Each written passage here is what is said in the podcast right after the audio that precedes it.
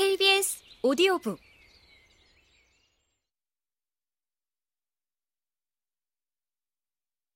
새로운 천사의 의미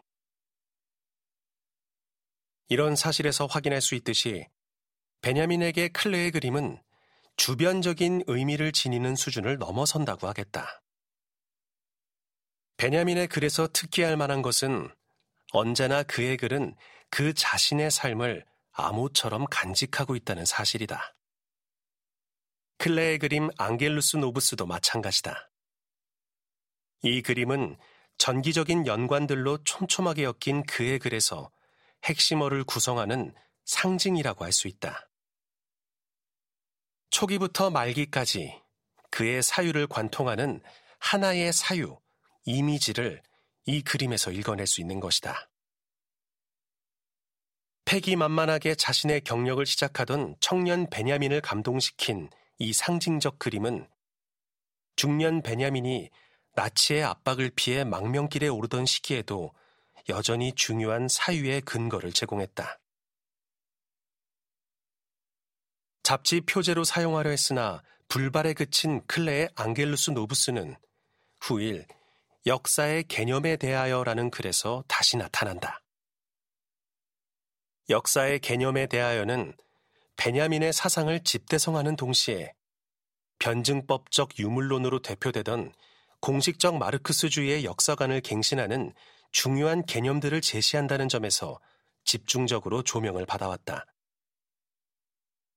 이 글은 프랑스의 집단 수용소에 갇혀 있는 동안 작성한 메모를 다듬은 것이지만 생전에 출판하지 못한 유고이다. 이 글에서 클레의 그림을 언급하는 대목은 다음과 같다.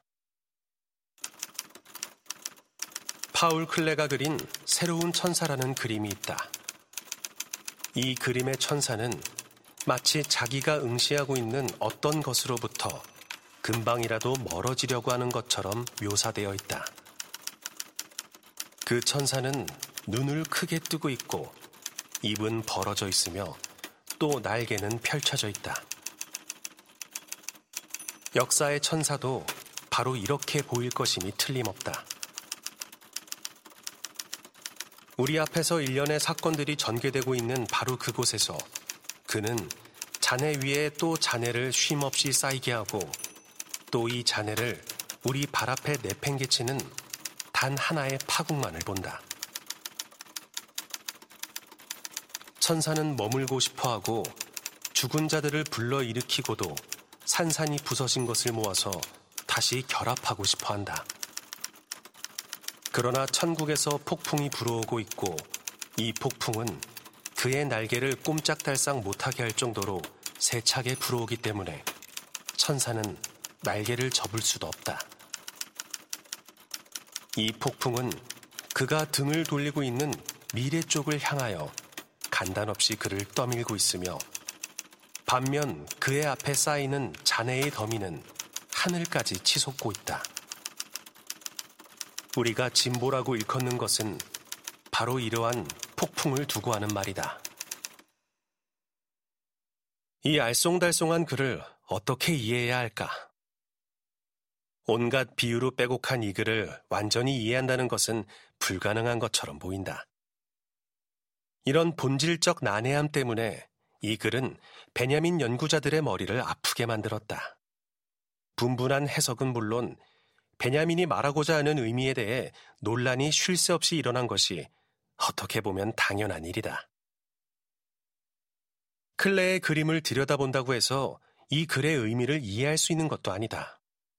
이 글은 클레의 그림에 대한 분석도 해설도 아니다. 클레의 그림에 빗대어서 베냐민 자신의 역사관을 피력하는 글이라고 보는 것이 타당하다.